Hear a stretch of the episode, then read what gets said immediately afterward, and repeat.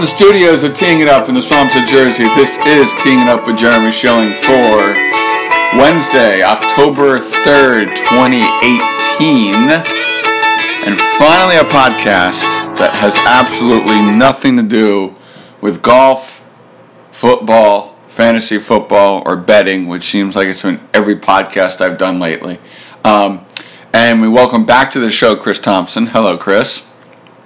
Hello, Jeremy. I'm a little disappointed we're not going to talk about any of those things. Those are great topics. If you would like to, we can. It's it's you know we've got 90 minutes of of recording time on this app to work with, so you know there's a lot Give to. all that to the experts. Yes. So you have your fantasy football experts, your golf experts, and we'll take care of it. Um, the reason why Chris is on is that he experienced something last weekend that I think all of us do. And one of Chris's sneaky good traits, um, besides being just a good guy and a funny guy and, and great at his job, is that when he wants to, he can write things in a really poignant way. And what I didn't tell you, Chris, is that part of the reason why I had you on is that I read the David Wright post at the exact time I'm writing a follow up piece to what I wrote for golf.com last year about Tiger before Tiger's come back.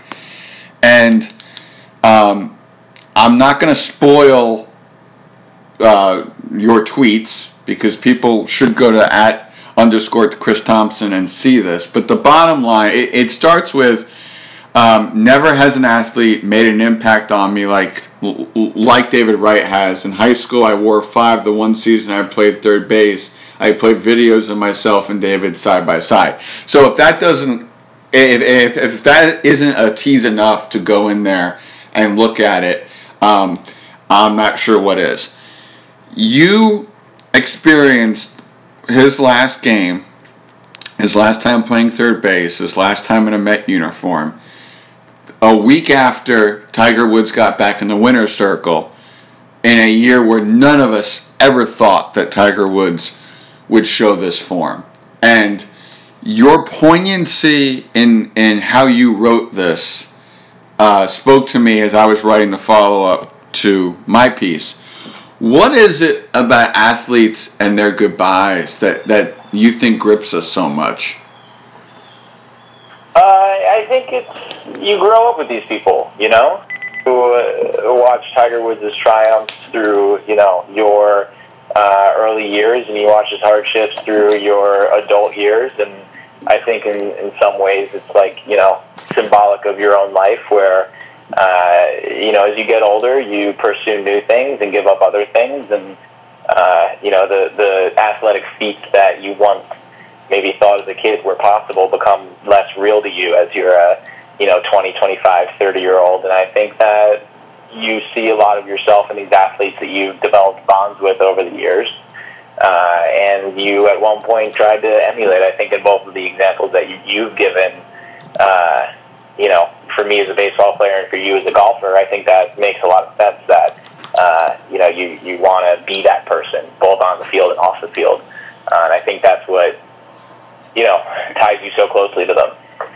Uh, I think I've seen David Wright play baseball in person over hundred times. Never saw him take a game and an inning or an at bat off. Always stop for autographs and, and hellos. One of my favorite Derek Jeter quotes, um, and and as I thought about this, the goodbyes that I thought of that were similar to this is Tiger's painful goodbye. So we thought uh, in 2017 in, in, in Dubai. Um, sorry, excuse me. Uh, uh, uh, sorry, Jeter's goodbye, and then Mariano Rivera's goodbye. Um, those are the are the three that came to mind. And Jeter's quote is that all I ask of my teammates is that they play hard for three hours every day. Just give me 100% for three hours every day. I don't care what you do for the other 21. You, you don't get arrested, but I just want 100% of the of your energy for those three hours. And in that tweet, it, it you know, I think Wright being the face of the franchise, but also a role model for everybody else, is that same kind of deal. He never took a, a time away from being 100% of, of, of, of the, the, the, the energy he put towards it in his time playing third base. Yeah, and I, I think it's not only that, but I think in, in all the examples that you've given, you're talking about like the, the greatest version of something, right? Like I think what ties people to the Tiger Woods story is that he was the greatest golfer of all time, and David Wright was the best Met of all time, and Jeter is you know quintessential Yankees, and Rivera potentially the best closer of all time. Like there is uh, this element, I think, of greatness that, that people are also drawn to. That um, you know people really like those stories, and uh, the other thing about you know never taking a game off, never taking an at bat off, like. I mean, I don't know what three-hour baseball games Jeter's watching. Uh, the thing about that is like it's kind of like the Kobe Bryant thing. Like you just have a respect for people that play the game that way, and uh, you know don't take an inning off. And I, I don't know. I think there's something else there about. Um, you know, I'm sure there's more guys in that list that we just named that are never taking an inning off, or right. uh, for some reason, just seems so apparent with those guys. You know, I'm sure that you know there are no baseball players taking innings off, taking games off, but it just kind of seems magnified with that short list of like you know these amazing players that we're drawn to. What's crazy about that too is is you bring up Kobe. Look, Kobe's out of, of basketball what one year, two years, and the dude wins a damn Oscar. I mean, he hasn't stopped. Yeah, I mean it's all in like work ethic, right? Like, yeah. You, Kobe Bryant was first one in the gym, last one out of the gym every day, and I think you bring that elsewhere. I, I assume, like I, I don't know, I can't really relate, but right. if Kobe Bryant decides to make a documentary or a short film, I'm sure he's going to put the same amount of intensity and effort into that that he did in the, uh, you know, beating whoever one on one their rookie season, or like you know, kind of all those famous Kobe Bryant stories. I, I, that work ethic like doesn't go away, you know. Yeah, no. Uh, talking to my buddy Chris Thompson about uh, uh, um, about David Wright's goodbye. Um, what is your favorite David Wright moment? Um, I think the World Series home run kind of brought everything together. Uh, you know the the goal of the Mets and where they always had fallen short was like they we want to win a championship. We had the 2006 NLCS run where you know they famously lost on the Endy Chavez catch followed by the homer, uh, and you know 2007 collapse, the 2008 collapse. You spent like six years in mediocrity, and then finally. Uh, you know, they're back in the World Series, and David Wright is back after all of these injuries, and then he hits this massive home run in the first inning uh, of the first World Series game at Citi Field, and like for that moment, I, and Mets were huge underdogs in the series, but for that Yeah. moment, winning that series was possible, uh, and it was just it was so great that uh, you know obviously you love Yoenis Cespedes and uh, you love Daniel Murphy, but there was something amazing about you know the captain David Wright hitting that home run that uh, I, I think really is memorable, uh, and I think if you talk to him, I, I would guess. I, I mean, I've seen a few interviews about it, but I guess it's kind of the same thing. Uh, that was kind of the one moment. I, I guess kind of a backup is like I've always been mesmerized by that bare hand catch in San Diego. Um, it's just like it's not really like a good baseball play. Like put your glove on it, but somehow he makes it work, and it was just yeah, like I said, kind of mesmerizing. But that's a, a close two, I think. Isn't it weird how sometimes the odd ones stick with you more than the rudimentary ones? That is baseball, Jeremy. That is why I love the game. Uh, it's always those kind of funky bounces or weird plays or things you don't expect that uh, kind of like make the best moments. Like uh, Noah Syndergaard's bat breaking on a swing and miss on Sunday. The man is just too strong. He's so strong he just breaks bats without even making contact. That was ridiculous. I've never seen that. I have Yeah, never. kind of like uh, was it Bryce Harper two years ago that hit the broken bat home run? Yeah, something like that. Yeah, that that was just weird. Um, what was Saturday like? You, for those um, who have already scampered over to his uh, Twitter feed by now, you will know that uh, Chris got to talk to to uh, uh, David uh, before the game. Uh, that was a playoff atmosphere as I watched on TV. What was it like in there? Uh, well, I mean, funny story about getting to the game. Actually, I don't know if I told you this off air, but uh, we actually did not have tickets. We accidentally bought tickets for the night before, which is like your worst nightmare. Oh, jeez. and we, we thought we were going to the David Wright game, and I go and I open the app where the tickets are supposed to be, and they're just not there. And I start freaking out. Like there is nothing that could make me miss this game. Uh, you know, I don't know if there's a dollar amount that I would be like, ah, it's too much. Like, you know, I, I probably would have paid World Series prices to get to this game. Uh, so we had to we had to rebuy tickets on top of already wasting the tickets from Friday night, which we obviously didn't go to the game. But um, I got to the ballpark around 4:30, which is exactly when they opened the gates, and um, you could just you knew immediately that the atmosphere was going to be pretty electric. I have never seen uh, not only that many fans in a ballpark before you know when the gates opened, but um, so much press. There were so many press people there. Uh, they filled the I don't know what it's even called in the infield, it's like the infield warning track, the dirt around the dugout. Right. Um, but it was just like from the batting cage all the way back to the wall in foul territory was filled with reporters.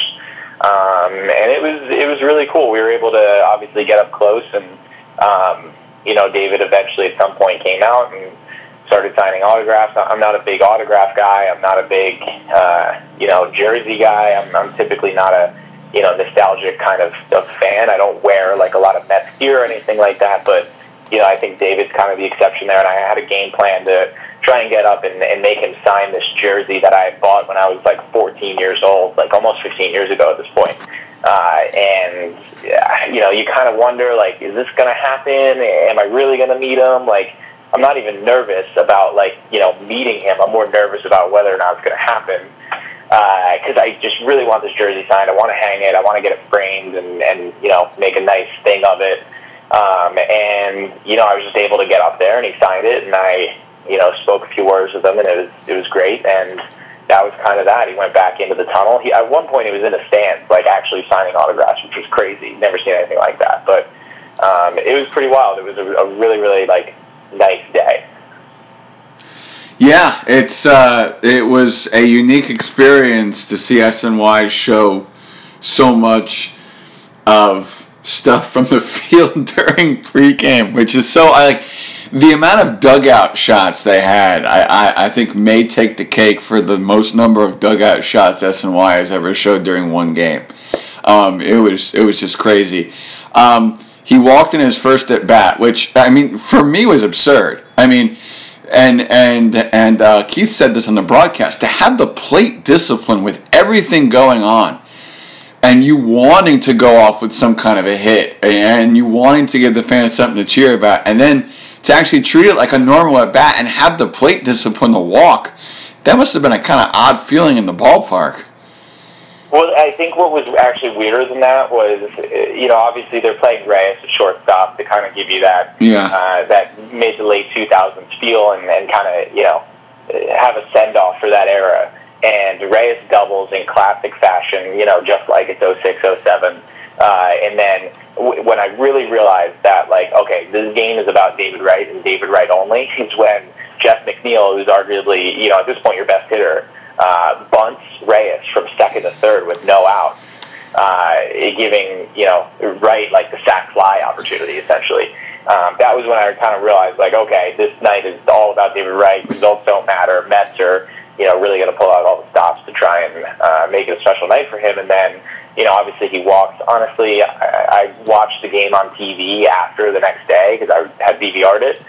And uh, I don't know, a couple close pitches in there. I, if you would have rung them up, but yeah, I obviously would have been upset, but I would have like understood the calls. I, I thought some of those were close.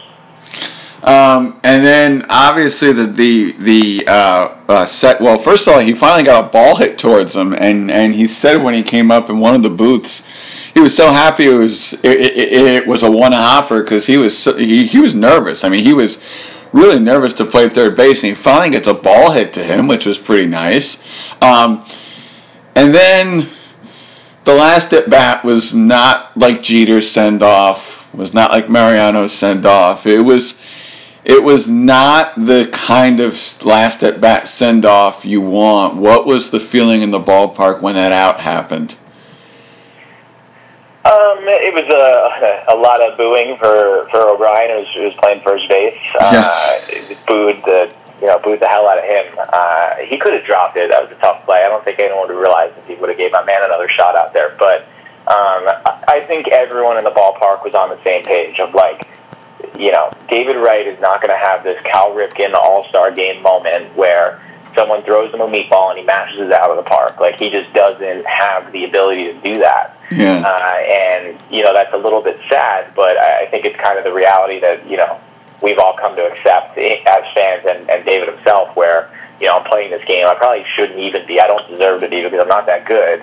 I, I don't think anyone like really expected anything. Like the fact that he reached base in, in the first inning was uh, pretty amazing in and of itself. So I, I mean, no one was terribly upset. Everyone kind of knew the game plan and like the gist of what was going on beforehand. I mean, it was would love for him to mash a homer. Like that would have been great, but um, I think that expectation is like a little unrealistic.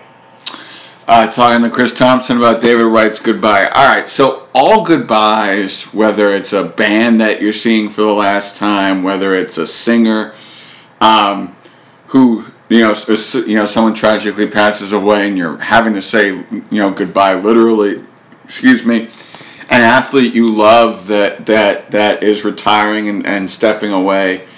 Um, goodbye is the hardest part, and for Mo, it was tears, tears on the mound when Jeter and Pettitte came came to get him. Um, tears from him as he hugged everybody in the dugout. For Tiger at um, at uh, in, in in in Dubai 2017 when he was having all those problems and then back spasms the next day. You kind of wondered would this ever happen again. Um, and and there's bands obviously that you know that you're seeing and you and, and you know the second that song ends that, that that's the end. It's rare the Jeter example where he not only walks off and it's a celebration, but he wins the damn game for the team, um, which is one of the more unique send offs. It, it, it's it's kind of like Kobe. I mean, he dropped what sixty in that game, fifty. 62. Yeah, 62. Yeah. I mean, which is just ridiculous. I mean, yes, they were passing him the ball every time, but still, he you know he had to make all those shots, and he did. Um, it, it, it's it, it's rare you, it, it's rare you get a celebratory send off. It's more rare that you get a crying emotional send off. When uh, he was taken out after going back out in the field, what went through you, and and and what and what was happening around you? Yeah, I just lied by the way. It was 60 points for for Kobe. 62 was uh, that was mellow. Okay. Um, but the uh, I mean the send off is definitely emotional. Um, I think uh, I'll say this on your podcast because why not? But um, I, I think after I met him and got the jersey signed, there were a little bit of tears. After um, they took him out of the game, there were definitely a little bit of tears, and, and in between. Uh, I think the introductions, maybe, you know, eyes welled up a little bit. Um, again, it's the first thing I said, right? Like you grow up with these people. Like I don't know, David. I've watched David Wright play baseball for 15 years. Like, Yeah. you know, you bring him in your house every day. But it was definitely emotional. Um, I mean, even you're prepared for it, right? Like Mets announced, like, hey, he's getting two at bats, and we're taking him out next inning. Like you knew it was coming, and it was still, yes, super emotional. I'm like, you know, feel fine about it now, obviously, but. Um, you know, it's, it's I, and part of it is like you feel bad for him. You know, like I think Jeter and, and Mo, like those guys played well into their late 30s, early 40s, and uh, they had a good run. They won their World Series, and uh, you know, David is having his career cut short by injury, and he didn't win the World Series, and it's largely been you know an unsuccessful tenure. Um, and you know he probably is not going to make the Hall of Fame. Which, if he doesn't break his back in 2011, he probably would. Uh, and so, you know, part of it is, feeling bad for him, not just like you know the nostalgia for for him and for the game, but um, it's definitely emotional. Um, and then a weird thing happened. So all the fans know that there, or I assume most of the fans knew there was going to be a ceremony after the game. There were going to be fireworks. There's going to be some kind of a tribute. And the game, and the game goes into extra innings and keeps going and going and going. Uh, that must have been bizarre. It was honestly so annoying. I, it was so annoying. Like I'm all about bonus baseball and you know watching some some good extra inning games, but there's just no reason for that to happen. You're talking about two teams that have been eliminated. Uh, you know, all the fans are waiting around. I actually went down. I think for like the eighth, ninth, and tenth, I went uh, behind the scoreboard and like met some friends back there. um, and or excuse me, behind home plate in like that rotunda area they have. Yeah. And I was like, oh, by the time we get back to our seat, like everyone will be gone. Uh, and I went back out into uh, where we were sitting, and like everybody was still there, which was crazy. But um, I thought that we might see a, a team forfeit. Honestly, like, hey, let's get this over with, which would have been insane. But um, it, it was pretty bad. It's classic Mets, though. I, I, anytime you go to an April game that's like you know 45 degrees Yes. outside and 10:30 and you have work the next day. That's guaranteed extra innings, one one or zero zero or something. It was literally exactly like that, just playing this endless, meaningless baseball game. The crazy thing is that you know here's David Wright. It's, you know farewell. Steven Matz pitched a heck of a game. I mean, it was a really solid final start. He did, he did. He was really good. And here's the other thing uh, that you know I just love about David Wright. So in the weeks leading up to it, obviously you know Jacob Degrom's going to win the Cy Young, and it Right. looks pretty clear now. But um, you know it didn't. You know, 14, 20 days ago, and um, you know David's talking about his comeback, and he's like, well, you know, just want to be cognizant of like you know not starting a game that Jake's starting and uh, potentially messing up his Cy Young chances by making bad plays in the field or something like that. And you know I think that's leadership in and of itself. And then uh, if you listen to his post game conference after that, he he said something to the effect of, uh, "Look, like I wanted Matsy under four. And he's saying like, "Hey, I wanted Steven Matz under an ERA of four, not Yeah. you know, hey, I hope that Steven Matz finishes the season under four. It was like, hey, I'm the leader of this team. I know what Steven Matz is capable of, and he needs to be under a 4.0 ERA this season. And like, it was just interesting to see kind of just his phrasing on that. Like, almost it was like an expectation of his team, you know, that someone on it uh, achieved like a certain metric or, or statistic, um, which you know, again, is, is just true leadership and uh, quintessential David Wright, in my opinion. And I thought that was really, really cool for not only him to be aware of that, but just kind of have that expectation, you know? Yeah, um, you know it's interesting. You know Jeter um, went and and everybody knew he wanted to he he he wanted to own a team. He ends up um, uh, uh, sorry buying the Marlins, and we know how that's gone so far, which is not well. Um, I feel like David is somebody that is destined to become like a spring training instructor, advisor, some kind of special role with the Mets. I can't see him bolting to another team in some role. Could you? No, no, no, no. And I think there's like, I, I mean, I don't know anything about like what's going on or, or what those conversations sound like, but I mean, he's technically still under contract for another two seasons. They owe him a lot of money. Yes. Um, I'm sure insurance will pick it up, but you know, I think he grew up a Met fan. He was a Met his entire career. I would be pretty stunned. I don't think ownership interests him. It doesn't sound like he really wants the coaching job necessarily. Um, I, I would be surprised if you ever saw him in not a Mets uniform. Yeah, it sounds like he's destined to become like some ambassador, some community, you know, you know, like like kind of the face of like the Mets, like you know, charity operations or something like that. That seems more where he's going. Some kind of advisor role that has him in that place. Yeah, I think he wants to be around like the game, though. I, I think he wants to, to your point, like maybe do some instructional league stuff, maybe do some spring training stuff. Yeah. He wants to be around players and he wants to be around baseball. Um, I would be surprised if the extent of his involvement is like, you know, the Mets charity arm or something. I think Right. he's going to be involved in some kind of baseball capacity. Um, what was that speech like? Because obviously, you know, here we are, and, and it's getting late. But hey, he makes that speech, and I thought it was a heartfelt speech. I, I, I thought they did a really good job. You know, he had gone in the SNY booth, he had gone in the radio booth, he had done all these rounds. Um, uh, by the way, him, uh, uh, uh, uh, Keith Smelling, his jersey was fantastic. By the way, um, but like you know, and why guys great are great. yes, And I, I mean, the speech is like, look, I mean, these guys aren't like, you know, the, the great orators of the day. Like, you're, they're not your Barack Obamas. But um, I actually thought out of all of the content that I uh, ingested over the week, like Steve Gelb did an SNY interview with Right. him, obviously did the booth. Um, I had some quick interactions with him. Uh, he had the speech afterwards. He did the post-game press conference. Um, I think the speech was like, uh, I don't know, I, I got a lot more insight out of everything else I absorbed. Uh, the SNY interview was phenomenal. I thought that was really, really awesome.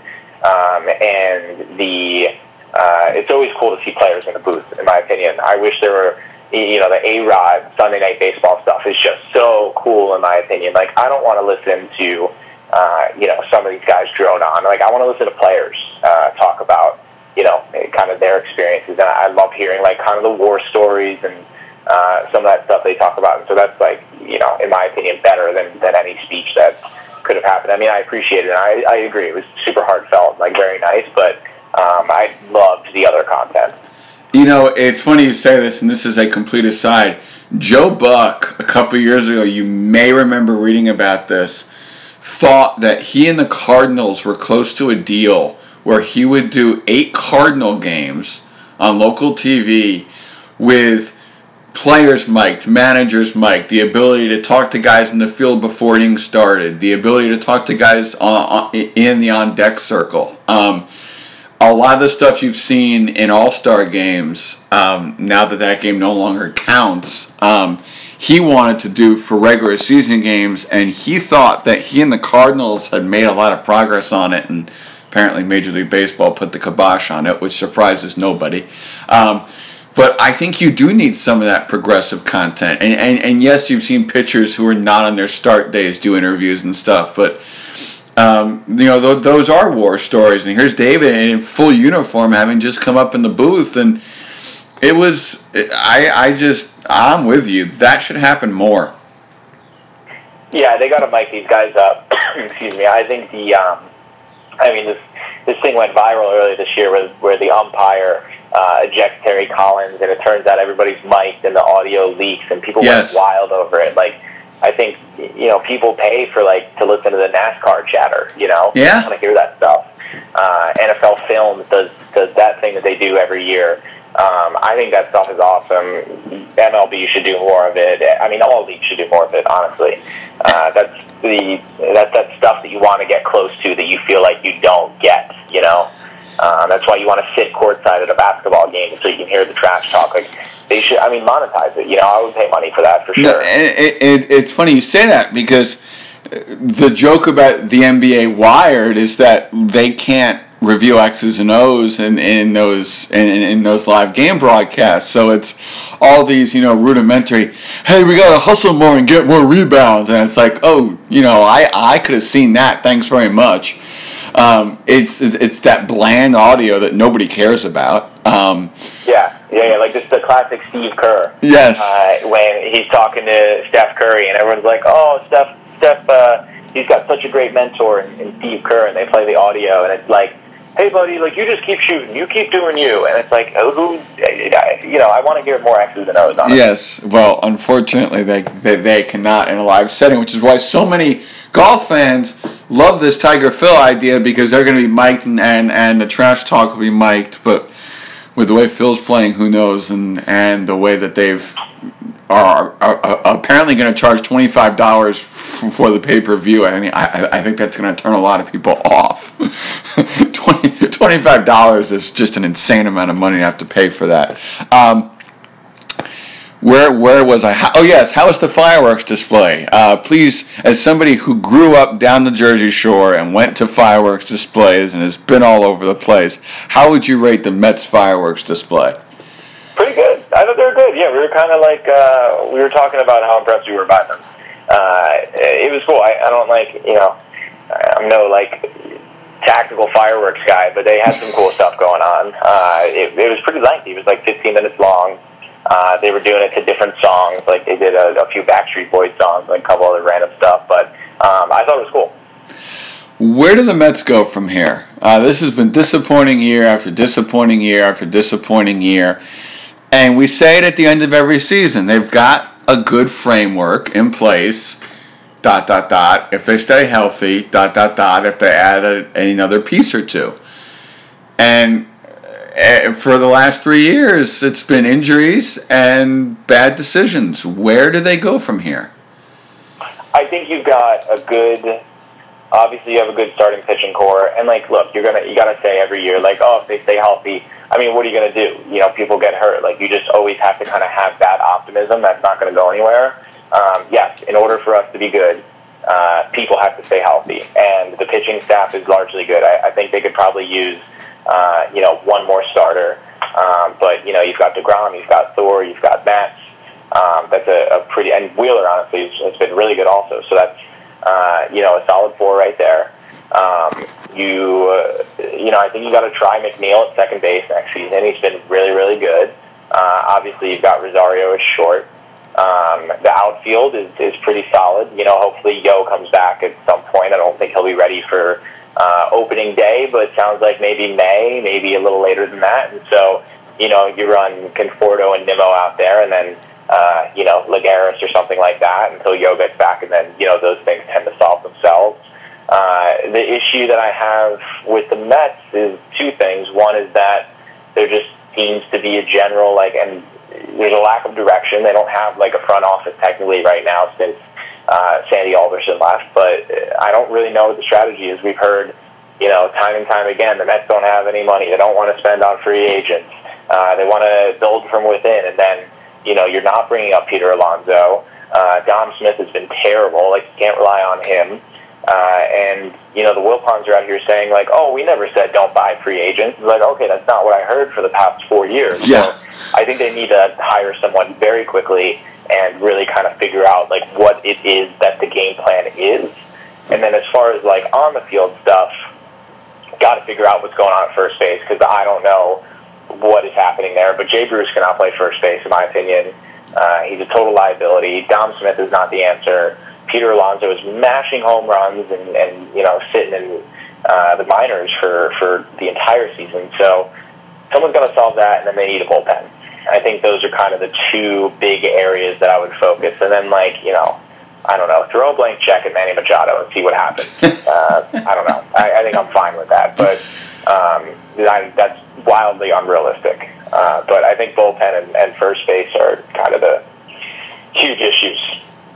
Did Saturday night give you closure?